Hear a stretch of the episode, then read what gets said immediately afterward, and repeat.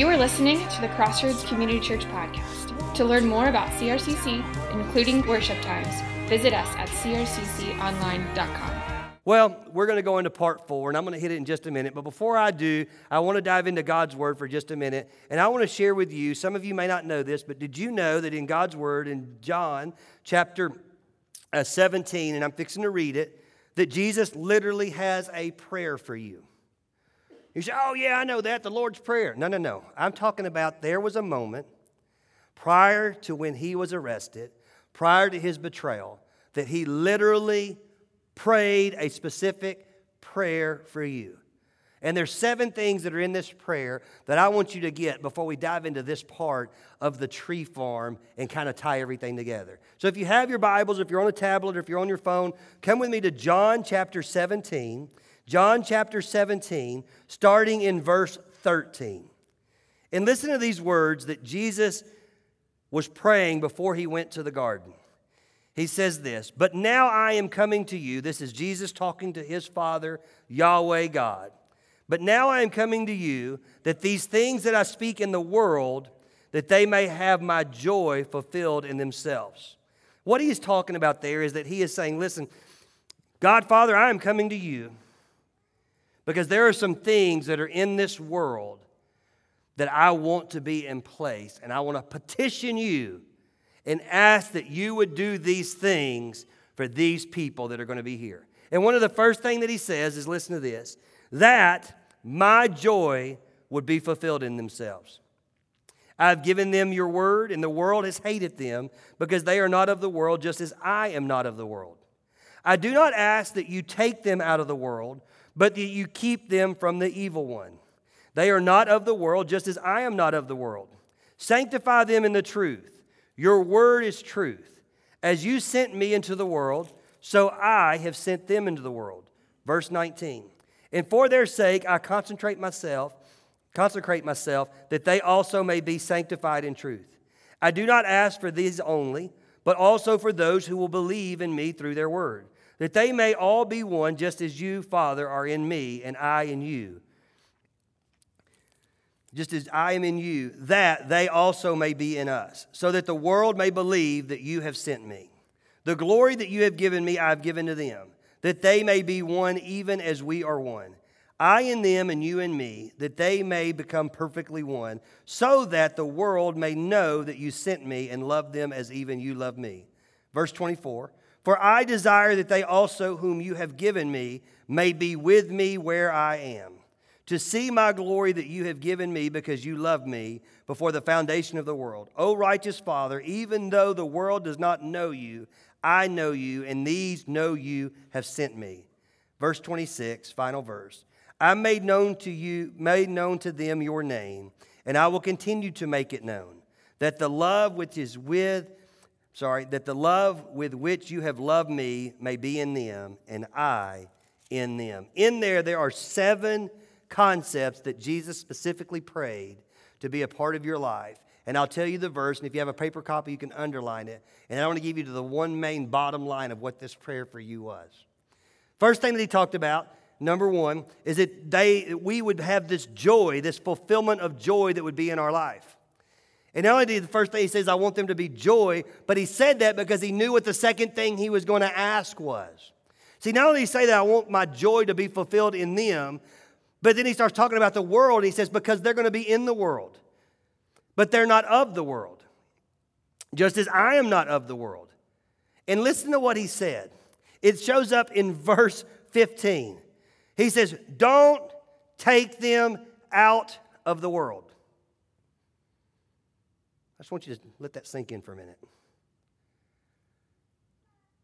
Jesus' prayer was that despite that you would be in the world, that you would have joy fulfilled in you through him because he didn't want to take you out of it. That could bring up so many rabbit trails in my mind and probably in you, but I'm not going to go there today. I just want you to know That sometimes when you feel like, why in the world am I in this situation? These people are crazy. These people are driving me crazy. These people don't understand. These people don't have a faith base. Why do people act like, it seems like the world's gone to hell in a handbasket and I don't know how to react or whatever your feelings are. I want you to know that when you find yourself in a very difficult situation in this world, you are exactly where God wants you. God has the ability that if He wanted to, He could pull you out of it. But the reason why He doesn't is because He's got something bigger for your life and the people that your life influences. See, the only way the people in the world end up understanding things that are not of the world is they need people that are not of the world to be in the world, to show them there's a difference. You know, the next thing that he puts is in verse 17. Because of this, he says, Sanctify them in the truth. And then he says, Your word is truth. See, he literally is praying for you, saying, Make their joy complete. Don't take them out of the world, put them in the world. This world needs them. And because the world needs them, sanctify them, purify them, help them to know your truth. And then he gives you a hint in his word of what that truth is. He says, Your word, talking to God, your word, God's word is truth. I'll chase a real quick rabbit, the quickest rabbit I've ever chased. If you're struggling with what truth is, I ask you one simple question Where are you at in God's Word? I get astounded at how many people don't understand truth, but then you ask them, How much time do you spend in God's Word? Well, I mean, on Sunday morning, man, it's a pretty good message. Could you imagine us graduating kids from high school and say, Just be there when you want to? Just study when you want to. Take a test if you want to. Learn if you want to. Congratulations, you're ready to go into the world. Here's your diploma. They wouldn't know anything, would they? See, there's a standard that comes with learning. In fact, I had a professor that said the price of scholarship is repetition. The price of scholarship is repetition. In other words, you've got to keep doing it and keep doing it and keep doing it and keep doing it and keep doing it. You never stop learning. There's books that I read on a regular basis. There's books that we offer to you guys on a regular basis. There's a book that you're going to hear me talking about in the beginning of January that is an amazing book that's talking about what are you for? I call it the For book. It is amazing. You say, Mickey, is there ever a time that you're going to stop studying? Yeah, it's called death. But until that point, there's always something more. If I'm going to be sanctified in truth, I got to get in His Word. Can I challenge you as we're approaching this next year? If you're trying to figure out, hey, what am I going to do this next year? New Year's resolution. Here's what I'm going to do I'm going to eat healthy and I'm going to lose a little bit of weight. Well, that hadn't worked out for the last several years, so let's do something that's a little bit more obtainable. How about we say, I'm going to make it a priority to get into God's Word? And I'll even make a commitment to you. If you're serious about that, I'll do whatever it takes to get you what you need to be in God's Word. I use, this is a rabbit trail, I use the ESV Study Bible. Every time I preach, I use what's called the ESV, English Standard Version Study Bible. It is by far the best, greatest format of God's Word that I've ever used in almost 30 years of ministry and it's, and it's really good translation from the Greek and the Hebrew, but it has so many notes and so much stuff in there. You can get, I can get lost for days just reading the footnotes about what the scripture's about and cross referencing, and it's already done for you. If you want to get into God's Word and say, I just have a little bit of struggle, go get the ESV study Bible. Say, man, those things are like 70 bucks. Come see me. I'll write a check. You can go get it. We'll pay for it. It's important that you be in God's Word. Next, the th- fourth thing the fourth thing, the first thing he asked about joy being fulfilled. Second thing he prayed for you is not to be taken out of this world. Third thing he prayed for you is that you'd be sanctified in his truth. The fourth thing that he prayed for you, are you ready? There's seven of them. The fourth thing he said was asking also, this is in verse 20, asking also for those who believe in Jesus through your words. If we go back to, to verse 20, and I'm going to flip there because this is a very, very powerful, powerful verse. Verse 20 of chapter 17, can I read it? I do not ask for these only so he is praying to his Father God and says, This prayer that I'm praying, I'm not just praying this just for the people that I know. Listen to what he says. I'm also praying, but I also for those who will believe in me through their word. If you want to know, do you have the ability through God, through your words, to help people go from eternal death to eternal life? Through lost to save, this scripture just gives you the answer. Not only do you have the ability, God has ordained you to be his mouthpiece, and he has prayed that you would be his mouthpiece, and he has prayed for those that through your word are going to come into a right relationship with him. See, God knew how powerful your life was going to be before you were ever born and before you're still not grasping how big of a deal you really are. Like before Will Ferrell, Will Ferrell ever said, Hey, I'm a really big deal, God's up there saying, No, these people right here that love me, guess what? No, they are really a big deal. And God, I pray to you, not just for them, but for the people that through them, catch this, through their words are going to believe in me. So that brings up another question. What you talking about? What's your life representing? See, your life is going to help people to believe in something. We're in an amazing Christmas season. I love Christmas. I mean, I mean that's like the understatement of the year. In fact, we did a series, I think it was two years ago, talking about believe. I love believe in believing in something, but I love believing in the right thing.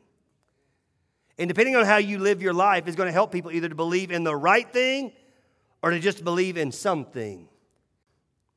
We'll believe in anything that at the moment will give us hope. So, my question is you is what are you speaking about? And is your life giving people hope? The next thing that Jesus prayed for you, the fifth thing, is in verse 23 that they may become perfectly one. That they may become perfectly one. He's talking about this unity. He's talking about how just as I am in the Father, in fact, if you were to back up to the beginning of chapter 16, is when Jesus is talking about I am the branch, you are the, the I am the vine, you are the branches. He's talking about this aspect of addressing and how he takes care of us. But in this thing, he's talking about, hey, Jesus saying, God, will you do me a favor? Just as I am a part of you, I want them through you to have a perfect unity. You ever wondered how a group of people that have totally different backgrounds, totally different struggles, totally different concepts can come together and under the belief of Jesus Christ become one church and have unity? You may tell you why that happens? Because your Savior Jesus Christ prayed that it would happen. I mean, have you thought about this yet? Like what I'm talking about right now is what's called the, the priestly, the high priest prayer that the Savior of the world specifically prayed for you in transcendent time that these things would be a part of your life. And not only can you see them as being a part of your life, but you get to realize that your Savior, that not only saved you and is also your Lord, is your prayer warrior, and it's showing up in your life thousands of years later. But he didn't stop there. The sixth thing that he asked was in verse 24. It simply says this Father, I desire that they also, whom you have given me, may be with me where I am, to see my glory that you have given me because you love me before the foundations of the world. Let me put it in a little simpler state. Have you ever been in a rough moment and you're like, Lord, I need you, I need your presence, and you felt it? Let me tell you why you can feel God's presence in your life? You let me tell you why you can, even though He is, he is not here, you can feel Him be here? And even though you're not there, you can have peace that surpasses all understanding. And it's like you get a little bit of heaven no matter what hell's going on here. The reason why, you know why? Because Jesus prayed for you to have that. In fact, I've wore a bracelet for a while and it simply says simple words on the back of it. It says, never alone. See, that's more than just a cute little phrase that we entered this year. Who knew there was going to be a pandemic? Who knew how big of a deal those words would really be? That despite everything that was going on, you want to talk about divine intervention. God, God put it on our hearts to go into this 2020 year with the theme that you want to be known and needed and that you're never going to be alone. Did we ever realize how big of a deal that would make? In fact, I've stopped using the word socially distance and I've started using the word physically distance. We need you to physically distance yourself six feet, but we need you to be very socially connected. Why? Because you're never alone and you need people. And so when you hear people starting to say that, that that's an attack. You need to be careful with those words. In your mind, start telling yourself, no, no, I need to, need to be respectful and, and do the things I need to do and be physically distant. But God has called me to be very socially connected and to be connected with Him. It's a part of His prayer for you. It's that perfect unity. It's the point where He can dwell with you. He literally prayed, and God, I want them to be able to dwell where I am and I where they are. And then the last thing, the seventh thing that he said, is he talked about his love. He said, I have made known to them your name, and I will continue to make it known.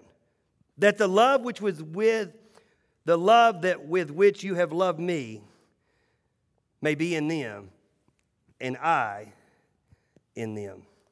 Those seven things, I'm going to read them real quick. I wrote them down.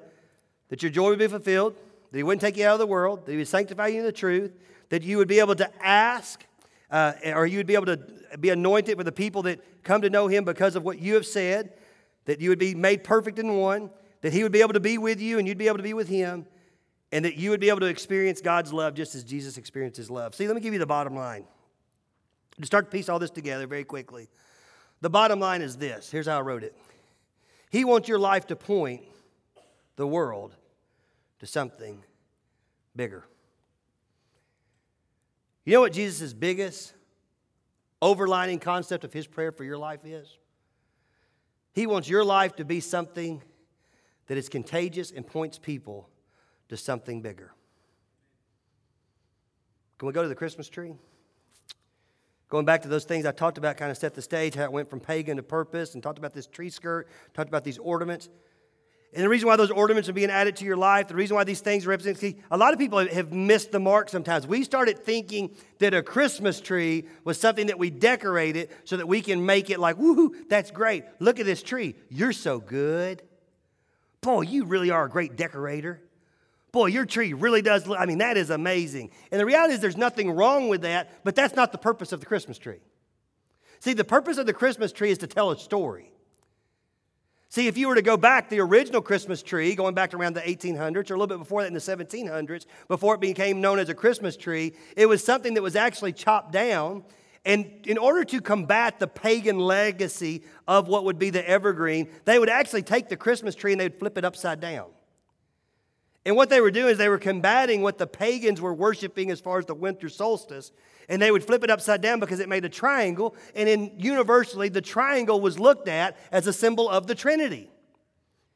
But they would literally, most people, in fact, it's a little bit of a, of a trend that's going on right now. Some of these major celebrities that have a whole lot more money than any of us do, they will have these, rather than chandeliers around this time, they will hang these big Christmas trees that have lights on them and they would look like a chandelier. They say that some of the times the reason why it was like that in the beginning is because if you go back to the German descent, and especially around that area, most people's homes are not like our homes. They didn't have these amazing ceilings and these vaulted roofs and all this space. They, you know, it was based on necessity. And there wasn't a lot of floor space. So, in order to save floor space, it was easier to hang the tree upside down than it was to put the tree standing up on the floor. Because if you've been in your house, what's the first thing that happens every November? Okay, how are we going to put the tree up and where's it going to go? And then you have the amazing concept of, I tell you what, let's move this couch over here. Yeah. Let's move the couch over here. Yeah. Well, in order to deal with that, they would say, you know, we're going to hang it. But then the Christmas tree went from something that was hung because of these paradise trees and the fruits and the nuts and the stuff that was put on it to something that was standing. And as it moved and we took on this inner concept of, of something standing, they would put underneath it this tree skirt and they'd put a nativity scene and they were decorating it. But then they started realizing, you know what? Just like God wants your life to point to something, this tree needs to point to something. And so, you know what they did in the early times of the Christmas tree? They would create, whether it be with crafts or paper or something like that, they would make a little like a manger or a baby Jesus, and they would put that baby Jesus at the top of the tree, at the very top. If you look at our trees that we have, or if you look at this small tree that, that you have, hopefully at your house, at the top, it's like everything is working and pointing to the top of this tree. And so they would put baby Jesus. All of a sudden, it wasn't a nativity on the skirt, it was a baby Jesus image on the top to point people to what the real concept of what the Christmas tree represents, which is Christ with us. Well, as time went on, they stopped putting a picture of baby Jesus or a craft around baby Jesus. And somebody came up with the idea of saying, I'll tell you what, we will do something even better that tells the story. And hence, the star or an angel was started to put at the top of a Christmas tree and became just as much of a tradition of a Christmas tree as anything else. And what it represented was the star that we're going to read later on, not today that was able to take people on a journey that took them to the manger, that represented the birth of the Savior, Jesus Christ. Or they'll put an angel on the top of the tree that was significant of the angel pronouncing to Mary that you are with child. But it all was the same meaning in the fact that at the top of the tree, as this tree was pointing to something, they wanted this tree to point to the message that Jesus has come to the world. You know, ironically enough, that high priestly prayer also has the same purpose. The high priestly prayer wants you to point to something. The high priestly prayer wants your life at the top to point to something. Unfortunately, for some people, if you were to look at their life, when you get to the top, you know what's sitting at the top? Two letters M E. And everything that falls beneath it points to me. But that's not what God's desire is for your life. God wants to decorate your tree and He wants to hide the ugly. He wants to take you from pagan to purpose. He wants to let people to see all the things in your life, these ornaments, and what you've been through, so that you can tell your story. But ultimately, He wants your story to say one major thing Jesus has saved me and come to this world to save you. That literally is the purpose and why at Christmas, if you're like me, you have the kids say, Whose turn is it to complete the tree? By putting the star at the top. See, originally I was going to share this as a part of the message on Christmas Eve. And we were going to partake of the Lord's Supper. And Pastor Sam and I were talking, and we were going to end with Silent Night. Man, we had this all. I mean, we are like, woohoo, man, it's going to be great. We're going, we're going to get some good stuff. We're going to leave. We're going to be excited. We're going to go into our traditions of Christmas Eve, kind of pointing. But then something happened. You know, I was talking about a minute ago, never alone, how God, I mean, guys, listen to me. God has anointed so many things around here that I can't explain it. Like, there are times that like when you look at it and you go, wow, that was really good. You need to know, there ain't nobody that good. You know, I mean, Pastor Sam and Haley make up for a lot of my shortcomings, but even the three of us, and including Miss Jennifer, the four of us on our best day can't have these things happen.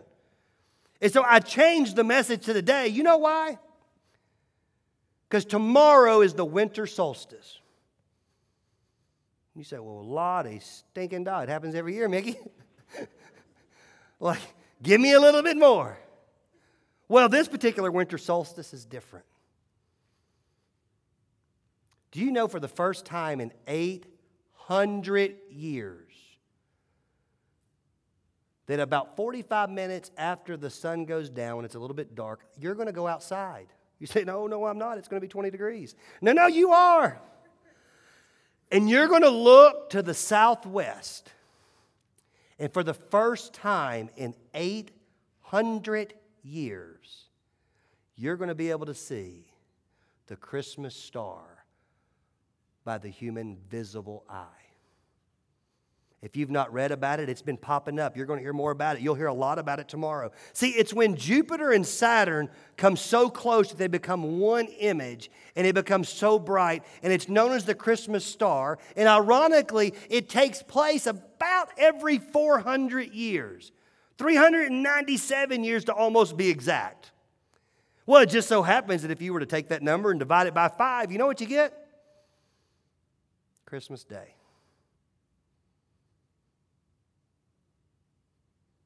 See, we're talking about God doing something amazing. And we're talking about God pointing us to something.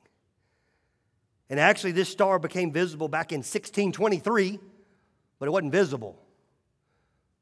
But they're saying for the first time in 800 years, this is going to be something that you can actually see. Or it's one more testimony of how big of a deal God is and how big of a deal you are.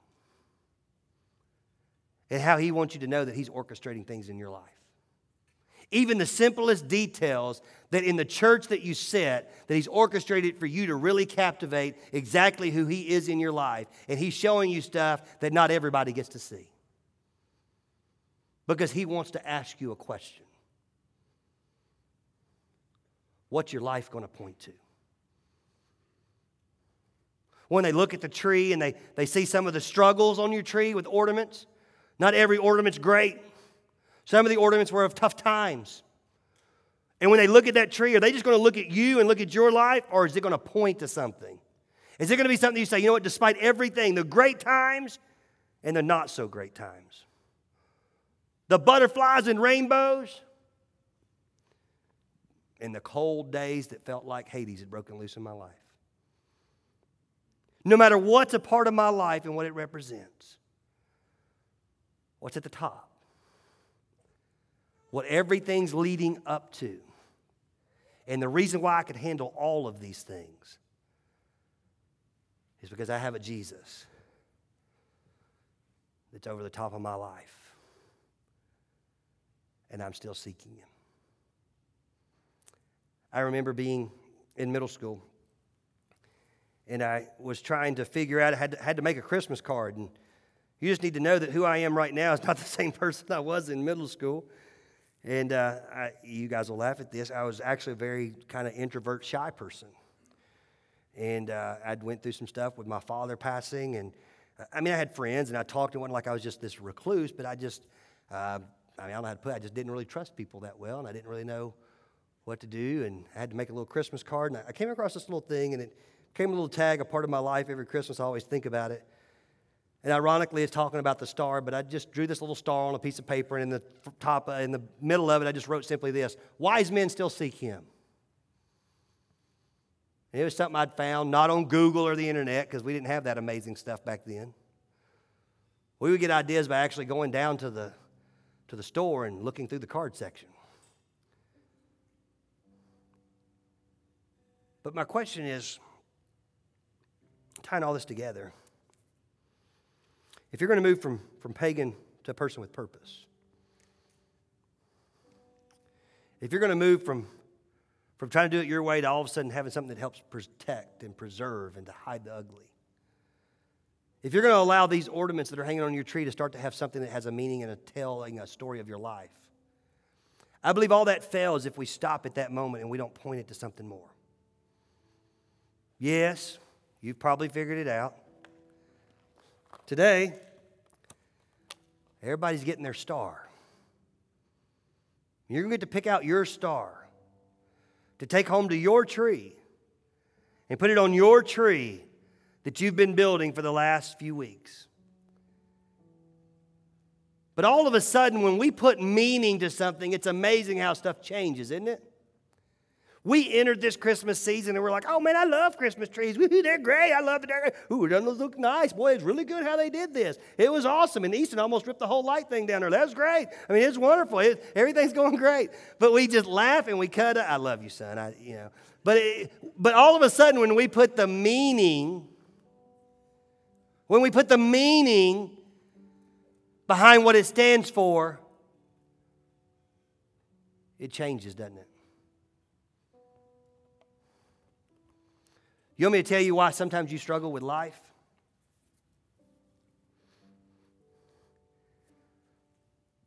It's because you don't understand the meaning. The meaning for you is to tell an amazing story. Not of being perfect, not of being fake, not of keeping up with the Joneses or trying to win the games. The purpose of life is to truly love God and to love people and to point them up. And when they look up, just like you're going to look up tomorrow night, they see something that's majestic. They see something that's rare. They see something that's enthralling and it directs them to how they can have a relationship with Christ by the way you've loved them with the love that God prayed for you to have, which was God's love. You say, Mickey, man, that sounds great. I got one problem. My life don't mean anything like that. If that's what you feel like, I want you to look at me real carefully. That's a lie straight out of the pits of hell. Here's what I know about God if your life didn't mean anything, you wouldn't be breathing. If He was done with you, you wouldn't be sitting in this room. If He didn't care about you, He wouldn't be gifting you with a miraculous thing tomorrow night that you're only going to see for the first time in 800 years. If he didn't care about you, he wouldn't have literally numbered the hairs on your head.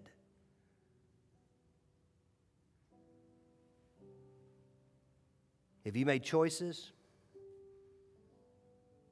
We all have, haven't we?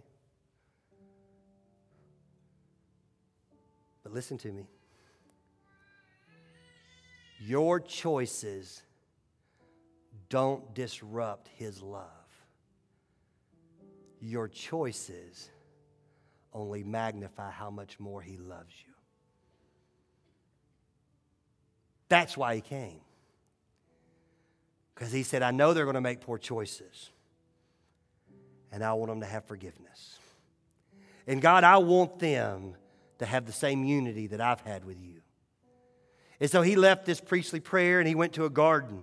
And he was so ridden with anxiety that he said he sweat drops of blood. And then he got up and was betrayed with a, with a kiss. And he went to a cross. And he allowed people to kill him and to crucify him. He allowed it because he knew three days later he was going to put a star at the top of your tree. He knew three days later he's going to take something that most people would say is pagan.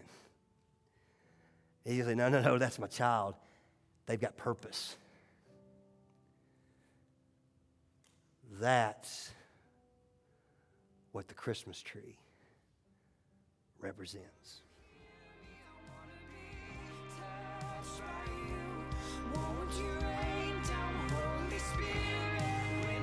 If you were encouraged by today's podcast and would like to experience other talks, visit us at crcconline.com.